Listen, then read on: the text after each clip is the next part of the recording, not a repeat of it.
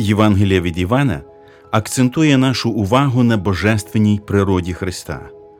Вчення про божественність Христа є невід'ємною частиною Євангелії, яку ми покликані проголошувати по цілому світі. Хто є Бог і як його можна знайти, як його можна пізнати і як він працює сьогодні. Відповіді на всі ці питання ми знайдемо, познайомившись з Ісусом Христом. Саме на сторінках Євангелії від Івана Він промовив: Хто мене бачив, той і батька побачив.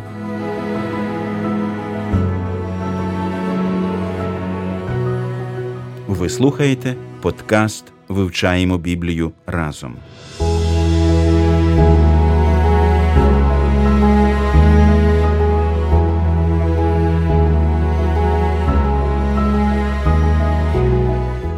Ми раді новій зустрічі зі всіма, хто цінує можливістю вивчення Слова Божого. З Київської студії Трансвітового радіо вас вітають Олександр Чмут, Ростислав Бабенко і Віталій Мар'яш. Сьогодні ми відкриваємо 17-й розділ Євангелії від Матфія, в якому міститься первосвященицька молитва Ісуса Христа, якою і завершується його остання промова до учнів напередодні голговських страждань. Ми помолимося і попросимо Божого благословення на це вивчення. Наш милосердний Отець, ми вдячні Тобі за вічне життя, яке ми маємо у Христі. Ми знаходимося в Твоїх очих руках, і ніхто нас не вихопить з Твоєї руки. І ми, Господи, вдячні Тобі, що перед нами все вічне життя, яке ми будемо пізнавати, який ти і який є твій син. Ми просимо, щоб ще багато людей пізнало, як прекрасно жити з тобою, яке це багате життя. І молимо за церкву, щоб вона не забувала про цю свою місію в єдності, в святості, звершувати е, служіння, поширення е, вістки про це вічне життя. І ми просимо, щоб е, служіння церкви приносило славу, як йому, так і тобі, Отче. Бо в ім'я Христа ми це молимось і для Його слави. Амінь.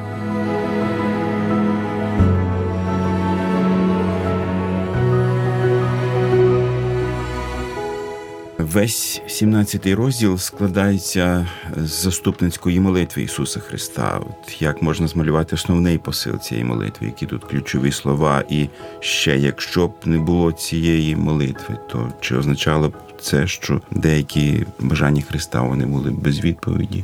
Щодо бачення цієї молитви, то ми можемо сказати, що вона слугує певним е, таким завершенням тих промов. Вона підсумовує все, що ми, оті дві промови, які Ісус розпочав в 13 розділі, це 13-14 розділ, це перша промова, друга промова про виноградину, виноградаря і про Духа Святого, якого Христос залишить втішати своїх учнів. А тепер це 16 розділ. По мові оцій вже сам Іван говорить, що ця молитва вона підсумкова ті дослідники нового заповіту вони кажуть, що це такий був стандартний порядок, що вчитель після такої промови здійснював молитву. Навіть це стосувалося і не юдейських, а язичницьких вчителів, що так, такий порядок був. То Ісус навіть от в такому сенсі він робить все, що зрозуміло для своїх учнів. От, А ця молитва дійсно вона названа первосвященицькою, але я б її також е, назвав не тільки первосвященицькою, бо в ній є, до речі, цікаво було б сказати, що це перше в 17 столітті якийсь дослідник він сформулював, от дав, назвав цю молитву первосвященицькою. І дійсно, от шостого вірша і до кінця Ісус молиться про учнів своїх і наступних. Але все-таки перших п'ять віршів ми можемо сказати, що це навіть не первосвященницька молитва, а це молитва жертви. Христос приносить себе у жертву. Ми прочитаємо цих перших п'ять віршів 17-го розділу. Після цих слів Ісус звів очі до неба і сказав: Батьку, прийшов час, прослав Твого сина, щоб твій син прославив тебе Як ти дав йому владу над усяким тілом, то і всьому, що ти дав йому, щоб він дав їм вічне життя. Ото є вічне життя, щоб пізнали тебе, єдиного правдивого Бога і того, кого ти послав, Ісуса Христа. Я прославив тебе на землі, виконав справу, яку ти доручив мені виконати. І тепер ти мене прослав батьку в себе самого, тією славою, яку я мав у тебе ще перед тим, як постав світ. Це молитва посвячення себе на хрест. Ісус каже: Я довершив ту справу, яку ти мені доручив. Я віддаю себе повністю. От і очікую, що ти, Господи, відреагуєш. Тому це так. Це перших п'ять розділів, це молитва жертви, ми би так сказали. А от з шостого і до кінця вже того первосвященника, який молиться за теперішніх і майбутніх учнів. Тому ця молитва вона якраз е, розпадається ідеально на ну умовно, звісно, бо все пов'язано е, на три частини, от де Ісус молиться про те, щоб Отець повернув його у славу. А друга частина він молиться за своїх теперішніх, це з 6 аж по 19 вірш. І з 20-го до кінця він молиться за майбутніх учнів. Тобто ми можемо сказати за церкву. І ця молитва заступництва вона вґрунтована, вкорінена в тому, що Ісус робить для Отця. Та його заступницьке служіння воно випливає з його служіння Отцеві. І звісно, якщо перейти вже перш за все до першої частини цієї молитви, то домінує слово слава. Отче, прийшла година. Знову, бачите, година. Христос е, говорить: ось наступає той момент, для якого Отець послав його смерть і Воскресіння. Прослав сина свого. Про славу ми зустрічаємо декілька разів в Євангелії від Івана. Текстів є багато, але одна з таких перших згадок про славу, і слово сталося тілом, перебувало між нами повне благодаті та правди. Ми бачили славу Його, славу як однородженого від Отця. Це перша згадка. Потім отець не судить нікого, весь суд віддав синові, щоб усі шанували сина, як шанують отця. Ісус їм відповідає, це вже 12 розділ. Надійшла година, щоб син людський прославився це при в'їзді в Єрусалим. Тобто тема слави, вона також в цій Євангелії така видатна, і ми з контексту розуміємо, що от всі ті знаки, які Христос чинив, вони повинні були вказувати на цю славу. А слава відразу після 17 розділу ми читаємо, що це таке: це смерть і Воскресіння Христові. Ми прочитаємо другу частину молитви Христа, починаючи з шостого вірша. Я виявив Твоє ім'я людям, яких ти мені дав із світу. Твої вони були, і мені дав ти їх, і вони зберегли Твоє Слово. Нині зрозуміли, що все, що ти дав мені, є від тебе, бо слова, які ти мені дав, я передав їм, і вони прийняли, і правдиво зрозуміли, що я вийшов від тебе, повіривши, що ти мене послав. Я за них благаю, не за світ благаю, але за тих, яких ти мені доручив бо вони твої. І все моє твоє, а твоє моє, і я прославився в них. Я більше не є в світі, а вони в світі. Я ж йду до тебе, Батько святий. Збережи їх у Твоє ім'я, яке ти мені дав, щоб були одне, як і ми. Коли я був з ними у світі, я зберігав їх у Твоє ім'я, тих, що ти мені дав. І я їх зберіг, і ніхто з них не загинув, хіба лиш син погибелі, щоб збулося Писання. Нині ж до тебе йду, і кажу про це в світі, щоб мали повну мою радість у собі. Я дав їм Твоє слово, але світ їх зненавидів, бо вони не від світу, як і я не від світу. Не благаю, щоб ти їх забрав від світу, але щоб зберіг їх від злого. Вони не від світу, як і я не від світу освяти їх правдою своєю, слово Твоє правда. Як ти послав мене у світ, так і я послав їх у світ. В шостому вірші він говорить, що виявив світові ім'я Отця, про яке саме ім'я йде мова. Коли Христос навчав своїх учнів, він звертається, прийшла Отче. Ось яке ім'я, Отець.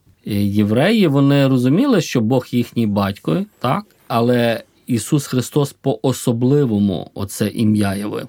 Ну а ми знаємо, що Ісус каже: прослав сина свого, щоб і син прославив тебе. Ось е, навіть коли Ісус просить про свою славу, він перейнятий славою Отця. Ми бачимо тут такий зв'язок між сином і отцем. Покажи нам Отця, чи ти не бачив мене? Ім'я тут можна також вважати не просто, що це Отець Ісуса Христа, а якщо більш ширше тлумачити, це те, ким є Отець. От хто він є. І перш за все, ми можемо перерахувати, яким чином Ісус Отця відкрив. Перш за все, те, що Отець послав його. Те, що отець дав все в його руку, те, що отець приготував для нього що оцю годину, е, яку він каже, і тепер прослав очі мене сам у себе тією славою, яку я в тебе мав, поки світ не постав. І ця слава, яку Ісус мав. До творіння, якимось чином вона пов'язана з отим, я прославив тебе на землі, довершив те діло що ти дав мені виконати. Ось в чому найбільша слава Отця, що Ісус виповнює те, що Отець йому доручив. Тому відкритий дуже початок цього розділу до таких практичних застосувань, що навіть Христос, який по праву мав славу, він шукав очої слави. То що вже ми? Християни, наскільки повинні бути смиренні і зречені у всьому, що ми робимо, шукаючи славу для Христа і для Отця, зрікатися нашої гордині. Люди люблять е, славу. Фарисеї люблять славу людську, щоб нас похвалили. Нас мотивує чиясь похвала. Ну тому є е, місце підбадьорення і е, заохочення, але у тому всьому, навіть з підбадьоренням і заохоченням, ми кінцево маємо смиренно віддавати всю славу Отцю. Тут в 12-му вірші, коли Христос говорить, що зберіг тих, кого йому дав Отець, він говорить про сина погибелі. Ну, логічно, що він його не зберіг. Але от питання, чи дійсно він не мав ніяких шансів, будучи сином погибелі від самого початку, як це зрозуміти? роль Юди вона унікальна була. Я б не поширював е, досвід Юди на інших е, людей. Тому з одного боку ми бачимо, як на Юду мав вплив сатана. Ми бачимо, як Юді служив Христос до самого кінця, поки диявол не кинув цей остаточний, так би мовити, свою силу, і Юда піддався. Що так і сказали, що він е, війшов у нього. А до того Христос все робив, служив, ноги вмивав. Тобто ми бачимо, що Христос проявив з свого боку все необхідне, але йому було доручено зберегти тих апостолів. Його місія не поширювалась на згідно тих слів на збереження Юди. Це нам ну важко це збагнути. Можливо, навіть по-людськи це якось навіть звучить таким е, дуже великим викликом, але слова такі шокуючі Христа я зберіг, ніхто з них не згинув, крім призначеного на загибель. Як це призначення відбувалося? Ну, Євангелія не привідкриває оту божественну сторону, як Бог це призначив. Євангелія нам відкриває Юду, який був зі всіма іншими апостолами, який обирав, який робив те, що він вважав за потрібне. Тобто він відповідальна людина, як і інші апостоли. І як примирити ці два боки, то християни два тисячоліття думають над цим, і, мабуть, у майбутньому, коли Христос прийде, ми можемо. Це якось глибше зрозуміти. А текст надзвичайно це складний. Не думаю, що нам дано таку відповідь у цьому житті. Слово від Бога сучасний скарб та справжня нагорода.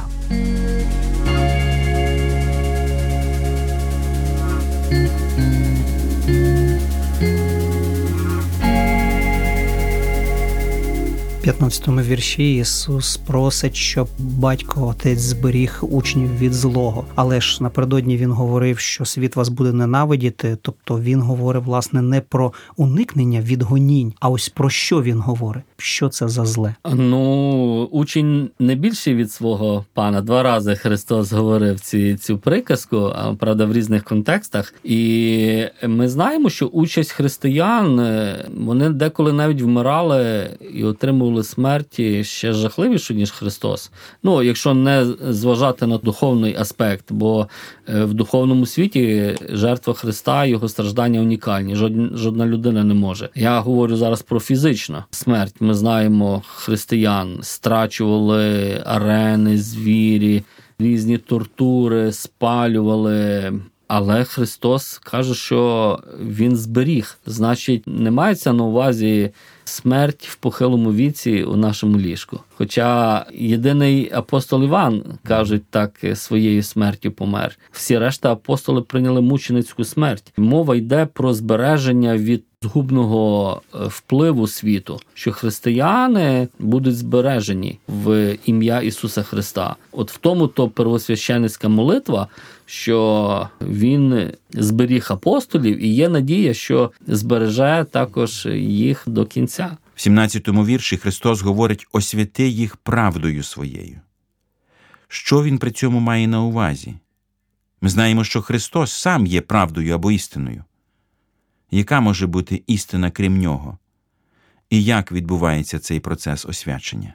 Унікальне е, вживання у 17-му вірші освятити їх правдою, твоє слово то правда. І 18-й вірш він проливає дещо світло на те, що Христос має на увазі, коли говорить про освячення. Як на світ ти послав мене, так і я на світ послав їх. Отже, освячення в цьому тексті означає, скоріш за все, не той моральний аспект залишення зла, а в своєму безпосередньому значенні відділення. Освячення тут це відділення, як на світ ти послав мене, отець послав, освятив в цьому сенсі. Він поставив сина для виконання свого завдання, про яке Христос тільки що молився. Так само і син відставляє цих апостолів, перших учнів для певної місії. Вони освячені для місії. Тому в даному тексті, бо є тексти, де освячення мається на увазі внутрішнє очищення від гріха, становлення більш переображення в образ Божий.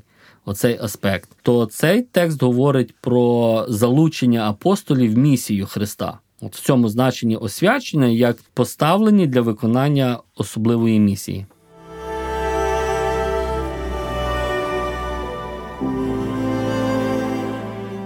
Інколи потрібна зброя, а колись найлагідніший друг. Це наша Біблія.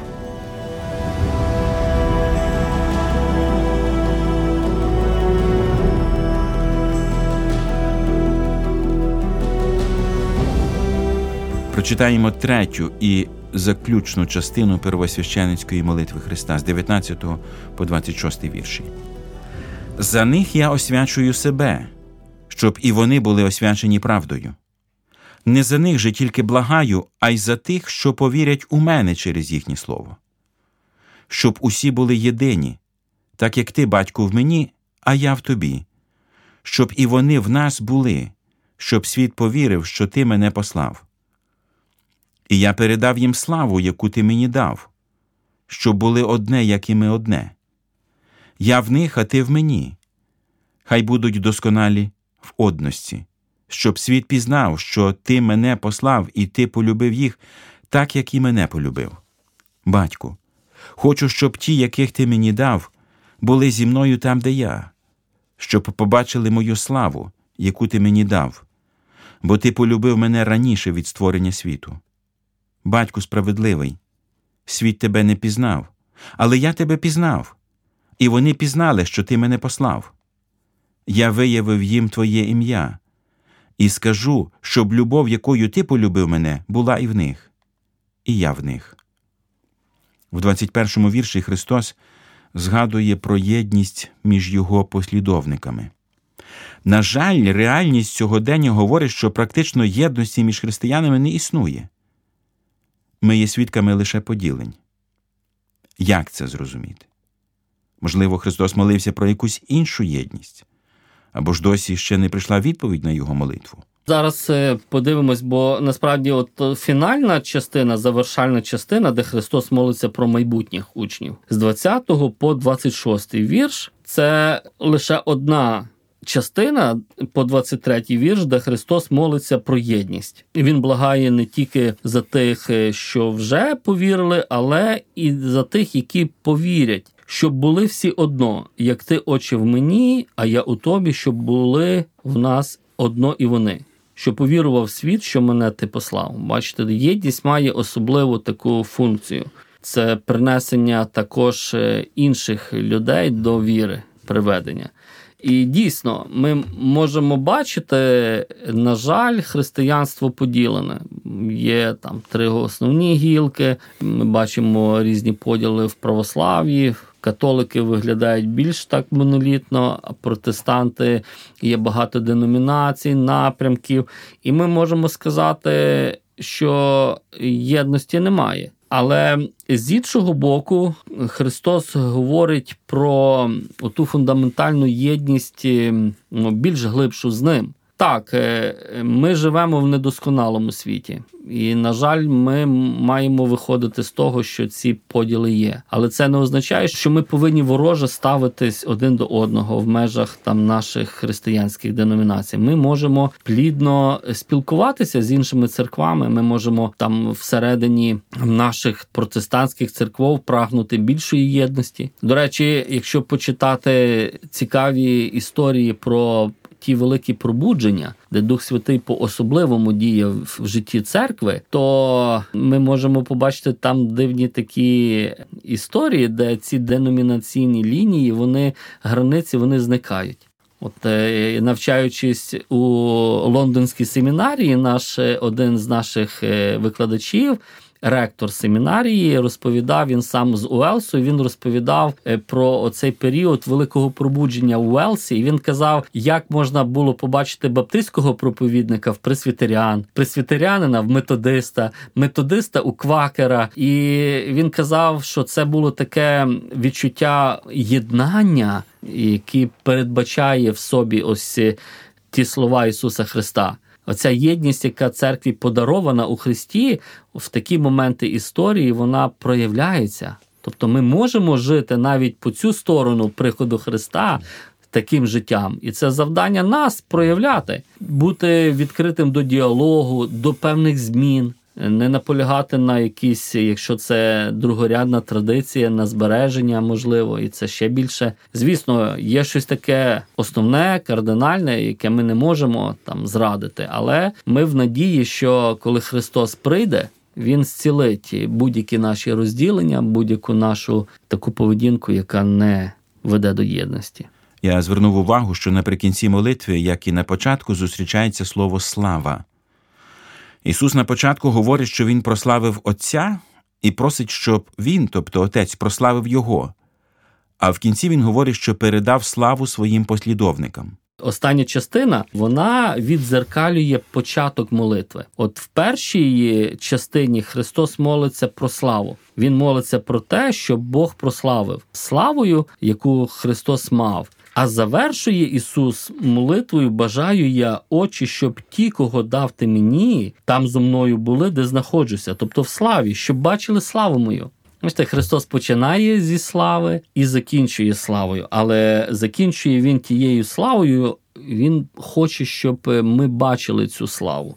Це частково відповідь буде на те запитання, чому в нас немає цієї єдності, можливо, тому що ми не бачимо Божої слави. Ми не прагнемо цієї слави. Е, бо людина, яка наближується до Божої слави, яка перейнята нею, от вона автоматично буде зближуватися з такою самою людиною, яка ту славу також бачить. Як ця молитва Христа практично працює в нашому сьогоденні, як стосується нас безпосередньо?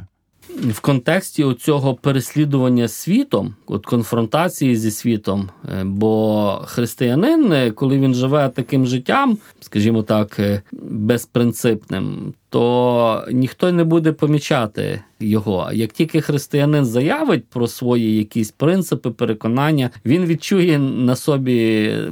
Ну, цю любов світу, то Ісус робить одною з ключових думок, що не бійтеся є утішитель, який допоможе вам. От е, ви не переживайте, він поряд з вами і він робить роботу у вас. Покладіться на нього. І для християнина, який боїться. Розповісти про свої переконання це і докір, бо це його також завдання докорити нас, коли ми не перебуваємо в цьому. А з другого боку, заохочення, підбадьорення, він може навчити нас, як це робити, тільки нам потрібно це робити. Дух Святий не зробить це замість нас. Він робить це у нас разом з нами, але не замість нас. Тому цей текст говорить, що молитва Христа це є основа. Він пообіцяв. Що дасть сили для виконання тієї місії, і нам потрібно в цю місію включатися. Ось яке безпосереднє практичне застосування. Про єдність ми вже багато говорили. Робити все можливе зберігати єдність в церкві і бути відкритими до спілкування з іншими християнами. Це друге практичне застосування. Ну а третє, так як Христос каже, я довершив ту справу. Нам потрібно цю місію прагнути виконати. Ми не можемо бити кулаками в повітря. От Христос закінчив ту справу. Він нам доручив також справу, яку ми повинні довершити. Тобто, церква має приносити ці плоди. Якщо церкви немає цих плодів, то тут необхідна така радикальне переосмислення, втручання Духа Святого в життя церкви. Залишення, сповідь гріхів, залишення всього, що заважає цій місії. А молитва Христа це той фундамент. Він не гарантує, Ця молитва гарантує нам успіх, якщо ми, звісно, перебуватимемо в Христі. Щоб мати успіх у виконанні тієї місії, яка на нас покладена, нам потрібно перебувати в Христі, стати одним цілим з Ним. І це стане запорукою нашої єдності із братами і сестрами. Якщо, шановний слухачу, ви досі не в мирі з Христом, поспішіть примиритися з Ним сьогодні, і нехай у цьому допоможе вам Бог. Дякуємо, що прослухали цей подкаст. Ви можете підтримати наше служіння за реквізитами в описі. Свої відгуки надсилайте нам за посиланням знизу.